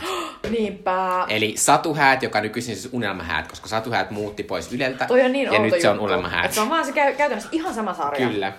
Okei, okay. eli siinä kautta aina sellaisia, oh my god, no ei tuu niin pysymään yhdessä ikinä. Joo. Ja tää on tämmönen, että mä rakastin satuhäitä joskus, mutta sitten on tullut tällaista tietynlaista Anteeksi, jos tämä on vähän ankea. Mun Dido nyt osallistuu tähän keskusteluun ja hän on... Dido on messissä. Hän se on. Äh, mutta tota, siis... Äh, mulle nykyisin tulee satuhäistä ja nyt unelmahäistä vähän sinne huono olo, koska musta se on vähän semmoista luokkatietoista semmoista, niinku, että voi että nyt noin duunarit, joilla on huono maku ja jotka osaa tehdä oikeita valintoja, menee Niinpä. naimisiin, katsotaan sitä. Niin, se on niin totta. Toi oli ihan mahtava, niin kuin, aivan loistava kiteytys. Mm. Mä, en, mä, en, mä, mä en myöskään katso sitä, mulla on vähän sellainen just samanlainen olo, että siinä katsotaan alaspäin jengiä. Joo.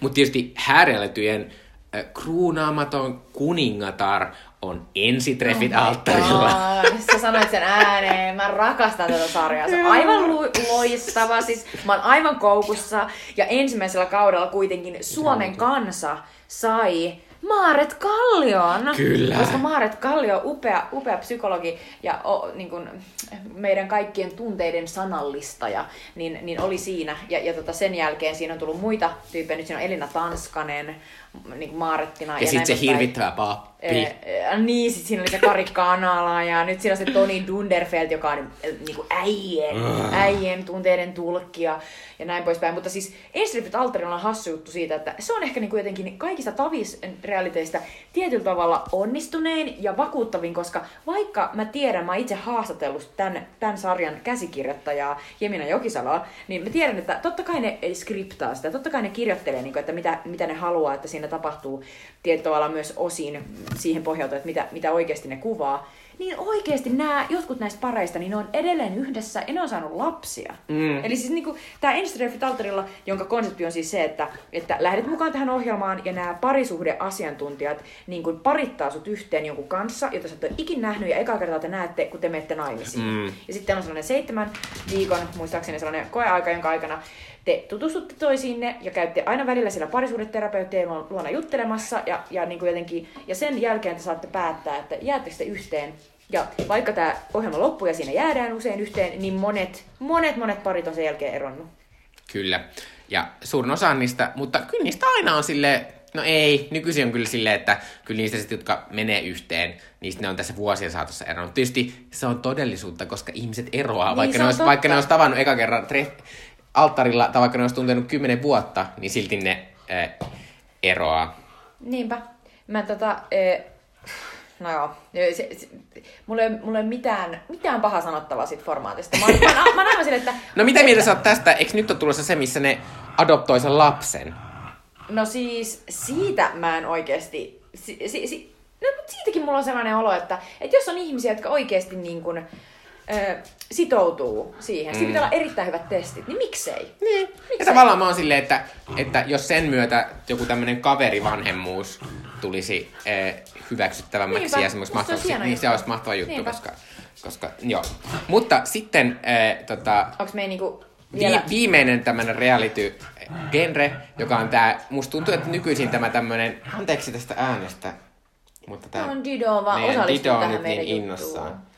Ö, Eli tämmöinen nykyreality, musta tuntuu, että Kraalin Marja, Mal, Malja, Kraalin, Kraalin Marja, Marja on ihan kyllä. juttu. Eli tyrkkyreality. Tyrkkyreality on tämmöisiä, joiden siis kuningatar ja kuningas ja kaikki, eli Temptation Island, Koko joka on tämmöisiä, tämmöisiä äh, semisti äh, surullisia tämmöisiä nuoria ihmisiä roudataan jonnekin ja sitten ne käyttäytyy huonosti ja silti niille annet, silti niistä kaikista tulee jotain outoja Instagram-julkiksia. No, ja, ja siis... koko ajan sille, että jos mut olisi kärrätty silloin, kun mä ensimmäistä kertaa kävin niinku baarissa, niin johonkin tuollaiseen niinku saarelle ja sanottu silleen, että anna mennä vaan, niin, niin, niin kyllä mustakin saisi jotain kauheita kuvia. Joo, ja siis, ja siis tossa on se, se idea tossa on se, että, että, tota, että, että tota, tota, että niille tarjotaan alkoholia ihan koko ajan Joo, siellä. Ja, ja ne tietää, että, että jos ne onnistuu tekemään itsestään niin kuin sellaisen golden tyypin, mm. niin kuin, että että, että jos ne tekee jotain hassua, siitä tulee joku meemi mm. tai jotain, niin ne saa luultavasti rahaa tulevaisuudessa niin kuin esiintymällä itsenään. Mm. Ja esimerkiksi Suomen niin kuin Temptation Island niin kuin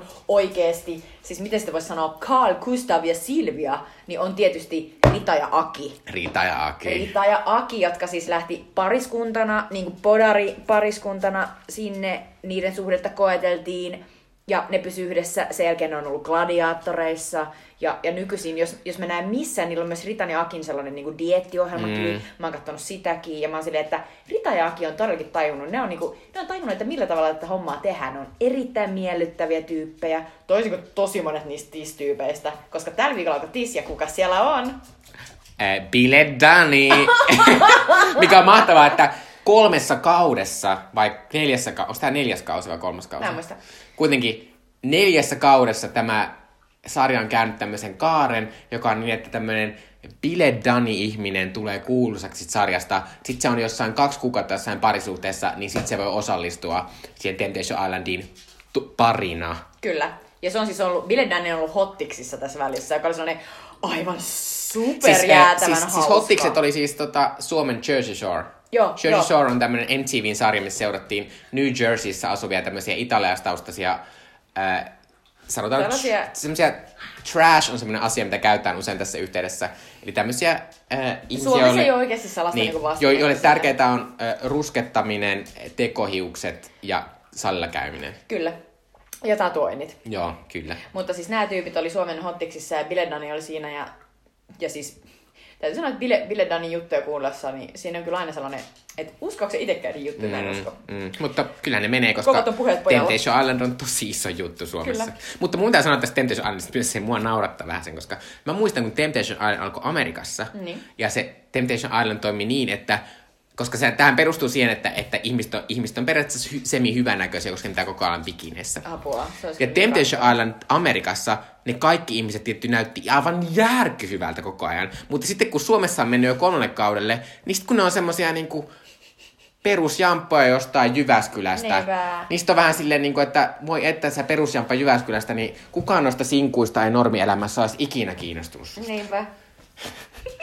Anteeksi, Dido on nyt vähän innostunut. Ei mutta, se haittaa, ei mutta hän on vähän tämmöinen tyrkkymäinen, kun hän haluaa huomiota. Niin, Dido tykkää tyrkkyrealitista eniten. Mutta mä nyt nopeasti on tähän loppuun puhumaan sitä, että mikä on realityn tulevaisuus. Tämä on se, että, että missään HBOlla tai Netflixissä, mitkä on nämä tämmöiset isot striimausjätit nykyisin, mistä mm. nykyisin, tai tulevaisuudessa katsotaan yhä enemmän, mutta nykyisin katsotaan paljon televisiota, niin siellä ei ole mitään isoja reality-hittejä. Ei. Ja, ja mistä se johtuu? Koska mä mietin, että kaikki, kaikki meidän kanavat, niin kuin TV-kanavat, on ihan täynnä niin kuin realitya. Ja sitten niin kuin, ainoa reality, mitä mä oon katsonut Netflixissäkin, on se Terrace House, missä ne crazy japanilaiset tota vaihtarit menee johonkin hemmetin paikkaan. Ja, ja sitten on silleen, se millaisen, se millaisen, se Joo. millaisen. Sitten mä oon silleen, okei, tää on supertylsä. käydään töissä ja mä vähän tykkään tuosta Niin misokosta. kuin silleen, että Uh, huhuhuhu. Jakisuku. Kiitos. Mutta siis tosi, tosi niinku, tota, ei, ei, ei ole niinku oikeasti niinku, Niin, mutta mä uskon, että se johtuu siitä tavallaan, mm. että niin Ihmiset se, on niin kuin se, niin niin kuin se onkin.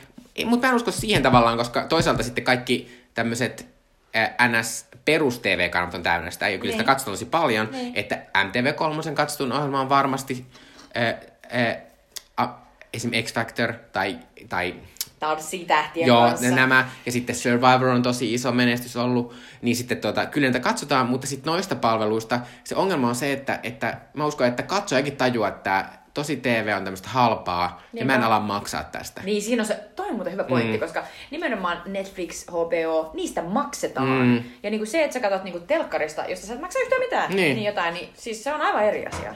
Niin. Ja tietty siinä on myös se ongelma, että, että tota, tosi TV taipuu aika huonosti tommoseen niin ping, pingautseen sen takia, että mm. nykyisin varsinkin moni tosi TV-ohjelma perustuu siihen, että ihmiset twiittaa sen kanssa ja elää niin kuin siinä mukana. Ja myös sitä, että se voi puhua seuraavana päivänä silleen, että voi se Survivor. Tai että voi vitsi, että Niinpä. voisessa oli nyt hyvä se Eli puhutaan enemmän sellaisesta, että se on niinku event, Mm. mm. event TVtä, eli sitä tapahtumaa, joka tapahtuu just sillä hetkellä. Sä et voi katsoa sitä niinku minä muuna hetkenä, jos sä haluat niinku pysyä Mm. mukaan siinä keskustelussa. Niin Ja sitten, olla ja bingettäminen, en mä, tai jotenkin mä en näe, että myös se, että ei se ole niin kiinnostavaa. Ei, ei, muistakaan. Ei se, se silleen, että- jaksot toimii yleensä aina samalla tavalla. Kyllä. A- ainoa, ainoa niinku, mm, sellainen, jota mulla oli aivan pakko katsoa, oli aina sellainen, että et, et tennistreffit ja fitnesspäiväkirja, mm. jossa oli aina silleen, että mä haluaisin tietää, mitä niille seuraavaksi niinku tapahtuu. Ja se on se, se, on se asia, niinku, että et su, sulla on niinku joku odotus, siinä on jotain draamaa. Mm. Mutta tavallaan reality ehkä ideakin on tavallaan se, minkä, minkä takia se toimii pingettäessä, mutta myös toimii se, että me molemmat voitaisiin nyt alkaa katsoa Voice of Finlandia, vaikka se on joku random jakso 16, ja me tajuttaisiin, mitä tapahtuu ja mitä me saataisiin siitä, ja olla silleen, että toi on parempi kuin toi toinen. Sitten on just niinku- ajatus, että et, et se on just se syy, miksi me ei ruveta, koska, koska me halutaan kiinnittyä johonkin vähän kovemmin. Mm, Ja se on, se on jotenkin liian helppo mm. myös. Sitten mä vielä loppuun kysyn, että onko olemassa laattosi TVtä? Mä itse ajattelen, että Project Runway on laattosi TVtä, koska sen idea ei ole luoda mm. pikajulkiksia, mikä musta usein on realityn tuota, juttu nykyisin. Mutta sitten tuota, äh, sit myös ajattelin, että sohvaperunat on laattosi TVtä. Niin. Sohvaperunat on hyvä, hyvä niin mainita tässä ihan omassa paikassaan, koska no tietenkin se on meta-realitya, mm. koska siinä katsotaan TV-sarjaa, joista osa on myös realitya. Ja sitten me katsotaan ihmisiä, jotka katsoo sitä. Ja se on kuitenkin reality-sarja. Että se on Mm. mm. niin Brittien Gogglebox on niin se alkuperäinen formaatti. Ja, ja, tota, ja totta kai nämä ihmiset... Niin Ja Norjassa on sofa. se on fa. No siis ne, ne, ne tietää, että niitä, niitä silloin aina kuvataan, niin totta kai ne, ne myös niin kuin ajattelee, että tota, et, et, et nyt mun täytyy tehdä jotain hauskaa tai, tai niin kuin jotenkin näin poispäin. Että ei se nyt ole, se ei ole täysin niin kuin myöskään silleen skriptatonta. Mm. Mutta, mutta jotenkin siinä sohviksissa, niin mikä siinä, mikä siinä kiinnostaa? No, se on tavallaan se ehkä, mikä kiinnosti alun perinkin realityssä on se, että, että mä uskon siihen, että ne on semi-aitoja ne ihmiset. Ja myös ne, että ne tekee, ja tietysti nyt on se, että ne tekee sama asia, mitä sä teet niin kuin jatkuvasti. Niin. Siinä on jotain hauskaa, kun ne kommentoi niitä ohjelmia, mm. joita sun ei tarvitse enää katsoa. Mm. Joo, joo, myös mahtavaa, äh, Sofiksi on se mahtavaa, että pysyt semisti perillä semmoista kaiken maan random ohjelmista, mitä yes. tulee, mitä sä ikinä tarvitse katsoa, mutta siitä sä oot silleen, että ei vitsi, mä näin, miten se yksi nainen sekosi se unelma Samaa mieltä. Ja mä pakko sanoa, että mä rakastan niitä turkulaisia jäbiä. Ne on ihan parhaita. Turkulaisia Juhani ja Osku, forever. Kyllä. Sitten teinipissikset on parhaita. Ja, ja ne uudet mummot, ne on upeita. Oi jotka me nähtiin ihan vasta äsken. Joo, me nähtiin ne oikeasti kinoenglanniksi. mä muistan, että mä olin yritellä silleen, kato, Mikko, joo. Ja sitten meidän ystävä Laika oli silleen, okei. Okay. se oli paras tilanne. Mut tosi TV, sitä on paljon ja kyllä mä nyt sitä kuitenkin katon. Joo, kyllä mäkin. Mm. Joo. Joo. Mutta kohta loppuun Sweet Chili Dipset. Niinpä. Ja Sweet Chili Dipin aika. Nami, nami. nami. Eli taas meidän suositus teille, mikä asia on meitä viihdyttänyt männä viikolla. Mun suositukseni on Netflixistä löytyvä Collateral. Se on neliosainen minisarja. Mikä sen nimi on suomeksi? Se on joku kova, kova jahti tai joku, joku sellainen niin kuin, todella kummallinen nimi. Joo. Mutta, mutta löydätte sen Netflixistä, kun, kun näette Carrie Mulliganin tota, brunet, brunetin tota, hiusluukin ja näin poispäin. Mutta tämä tää, tää, tää TV-sarja on siis tällainen, se on sellainen minisarja, vaan neljä jaksoa, tosi helppo katsoa. Ja, ja se on siis sellainen vähän saman tyylinen leffa kuin, äh, leffa kuin te, sarja kuin toi, toi The Night Of, HBOlta, jos olette joskus kattonut, niin tota, siinä on siis sellainen, se on vähän niin kuin dekkari, siinä on, siinä on sellainen murhamysteeri, se alkaa sellaisesta tosi hämärästä niin kuin pizza-lähetin ää, ampumisesta. Ja, ja sitten paikalle tulee etsiviä, joista toinen on Carrie Mulliganin esittämä Kip Gillespie. Ja Kip on raskaana. Nimi. Niin, taas tällainen niin kuin, wow, ei ole todellakaan oikea ihminen. Mutta Carrie Mulligan on, oli tämän tota, sarjan te- teon aikaan raskaana. Ja, ja hän esittää tätä etsivää, joka on raskaana, mutta joka on ennen kaikkea etsivää ja vaan kakkosena sitten raskaana. Ja tässä ei ole mitään sellaisia, voi ei, mitä hänen miehensä sanoo, kun hän joutuu lähtemään maha pystyssä ja hän ei etsimään varma... murhaa. Ja hän ei varmaan voi tehdä mitään. Ja hänellä on koko ajan pissihätä niin. ja hän haluaa vesimelonia. Tässä ei ole mitään tollasta, vaan Carrie Mulligan tekee vaan sitä työtään ja, ja sitten välillä aina muistaa, että ai niin totta, se on raskaana. Mutta tota, niin, silloin myös tota, sellainen äh, etsivä partneri, sellainen tota, tuommoinen jäpä, mä en muista sen näyttelijän nimeä ikävä kyllä, mutta hän on hyvin hyvä tyyppi siinä omassa, omassa roolissaan. Ja sitten tässä, tässä on tosi monia äh, henkilöitä, mutta tässä pikkuhiljaa selviää, että, että tota, et, et kyse on sellaisesta isommasta äh, skenaariosta, johon liittyy siis ihmisten salakuljetus äh, Britanniaan niin kuin tuolta tota, äh, niin kuin Euroopan rautaesiripun takaa. Tota, ja sitten siinä on tosi mahtava tällainen tota, hahmo, sellainen e, brittisotilasnainen, joka on, joka on vähän menettänyt, menettänyt tota järkensä, kun se on ollut tuolla sotimassa muualla. Ja tätä voin sanoa, että mä lupaan katsoa tämän, koska Carrie Mulligan, en tiedä onko tullut ikinä esiin, mutta Carrie Mulligan on lempi-ihmisistä Hollywoodista, tällainen tähdistä, ja, ja, ja hänellä, Carrie Mulligan, mä tiedän, että tämä on mahtava asia, koska Carrie Mulliganille on myös tosi tärkeää tämä tämmöinen, että on hyviä naishahmoja. Ja... Kyllä, ja tämä on yksi tosi hienoista naishahmoista, tämä Kip. Mutta tämän, eh, tämän TV-sarjan niin kuin, hienouden tai on David Harein käsikirjoitus. David Hare on tällainen 70-vuotias käsikirjoittaja, jonka eh, käsialaa on muun muassa Tunnit elokuvan elokuvakäsikirjoitus. Ja, ja jos jos jotain tiedätte, niin voitte arvata, että minä olen mieletön tunnit fani ja rakastan Michael Cunninghamin sitä kirjaa, mutta eritoten rakastan tätä elokuvaa, jossa kolmessa eri aikatasossa naiset äh, yrittävät se, selvit, se, se, selvitä omassa elämässään. Yksi heistä on Virginia Woolf, yksi heistä on 50-luvun äh, kotirauha, joka lukee Virginia Woolfin kirjaa Mrs. Dalloway, ja yksi heistä on tosielämän tämän hetken Mrs. Dalloway, tällainen tota, lesbo-nainen, joka yrittää juhlistaa parhaan ystävänsä ja entisen rakastajansa ää, kirjapalkintoa, kun tämä entinen rakastaja on tulossa hulluksi AIDSista.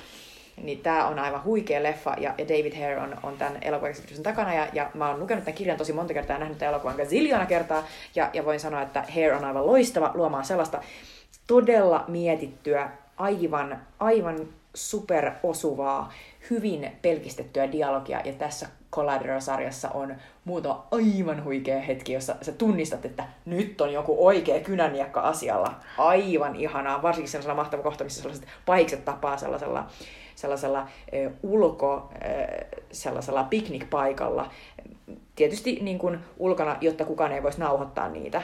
Ja saat ekaa kertaa katsot, että keitä nämä tyypit on, ja sitten hetken kuluttua selviää, että tässä on itse asiassa nämä kaikki pääpahikset. Tässä on koko tämän niin kuin, sarjan pääpahikset, ja ne keskustelee keskenään silleen, että no niin, kenen vikaan tämä homma meni puihin. Ja se on melkein niin kuin akuankkamainen kohtaus, kun sä oot silleen, että, että yhtäkkiä siinä on niin kuin mustakaapuja, niin kuin, ja, ja, ja niin kuin ne hemmetin karhuveljekset ja muut, mutta, mutta se on aivan sairaan hauskaa se dialogi ja tosi niin kuin krispiä, että suosittelen. Joo, mä niin ootan, kun mä eh, ensi viikolla pääsen katsomaan tätä sarjaa.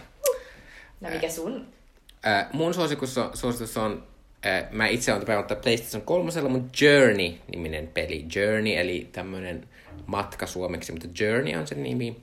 Ja se on tämmönen That Game Companyn pieni, pieni peli. Sen pela, läpipelaaminen kestää vain kolme tuntia, mutta se kertoo tämmöisestä, äh, tämmöisestä äh, maagihahmosta, joka matkustaa semmoisen äh, käytännössä pelkästään aavikoiden läpi ja siellä ratkaisee semmoisia pieniä tota, äh, probleemia ja semmoisia tehtäviä, mutta lähinnä tämän, tämän idea on se, että että tämä on ihan järkyttävän mahtava kokemus, koska tämä on ihan upean näköinen. Tässä koko ajan kuljetaan sellaisia mahtavia kohteita, missä vaan liidetään semmoisten upeiden näköisten semmoisten aavikoiden läpi ja sitten sulla on, sit siellä törmätään semmoisiin semmoisiin paperista tehtyihin hahmoihin, jotka auttaa sua ja ja äh, sitten tämä loppuu silleen, että noustaan, tämä tarkoitus on se, että tämä hahmo yrittää, yrittää päästä semmoisen tähden luokse, joka on semmoisen vuoren päällä. Ja sitten lopussa päästään sinne vuoren päälle ja tämän vuoren lähelle ja sitten siinä tulee kauhean kylmät, niin kuin vuorella on, ja sitten se jäätyy se hahmo. Ja, ja tässä oli, tämä on, tämä on mahtavaa, tässä on ihan järkyttävän upeaa semmoista viulumusiikkia,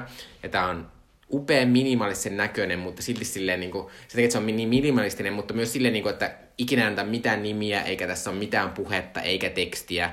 Tässä on ainoastaan lyhyitä animaatioita, missä, missä semmoinen e, isompi hahmo näyttää tälle pienelle maagille mm. sitä, että minne päin pitää mennä seuraavaksi.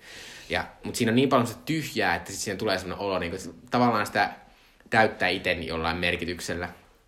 Ja tässä, tämä on tosi hienoa ja tässä on, tässä on selvästi jotain tämmöistä niin kuin Lähi-Itä-vaikutetta siinä ulkonäössä. Että, tota, että se oli tosi hieno juttu ja tällä hetkellä PlayStation Storesta sen saa mun mielestä neljällä eurolla. Että se on todella sen kolmen tunnin arvoinen ja tämä on semmoinen myös, että, että voi helposti pelata uudestaan, koska tässä on, se on vaan silleen, vaikka tämä kuulostaa, en mä tiedä kuulostaa tämä tylsältä tai miltään, mutta, mutta tämä on siis semmoinen, että, että siinä on silti semmoista jotenkin iloa siinä, miten se, kun sinne pääsee lentämään ja liukumaan ja kuljetaan semmoisten, semmoisten melkein niin kuin veden alla kuljetaan siellä semmoisissa rakennuksissa. Ja tää oli ihan tosi hieno ja mä en ole kauheasti pelannut tämmöisiä indie-pelejä. Tää oli tosi hieno tota, juttu. Ja tää muistuu mua siis, mä aion nyt tänä viikonloppuna pelata ää, Iko-nimistä peliä ja ehkä Shadow of the Colossus-peliä, jotka on tämmöisiä ää, suuria tunnettuja, varmaan arvostumpia taidepelejä. Niin mm. Tää muisti niistä. Ja äh, olen iloinen, että minulla oli näin mahtava, hieno tämmöinen äh, taidepläjäys suositus sen takia, että tänään julkaistiin myös Avengers 3 elokuvan traileri ja olen iloinen, että en sitä äh, tässä nyt lähtenyt suosittelemaan, vaikka se on, teki mun vaikutuksia ja nyt mä olen en, entistä in, enemmän innoissaan siitä, että Avengers 3 tulee ihan kohta. Ja mä saan taas hävetä, kun Mikko teki noin hyvän suosituksen. Ensi viikolla mun pitää top up. Kyllä. Eh, ensi kerralla voidaan jo nyt kertoa, että ensi kerralla puhutaan hävityselokuvasta, joka löytyy siis nyt Netflixistä ja ylipäänsä Netflix-elokuvista. Eli kannattaa mennä nyt katsoa se hävitys, niin pysytte kärryillä, mm. koska mä aiotaan spoilata se all the way. Kyllä, ja ainakin mitä Jutta on uskominen, joka on, joka on nyt katsonut tämän elokuvan jo, niin se on aivan mahtava. Kyllä. Mutta ensi kerta. Hei, kiitos ja moi moi! Moi!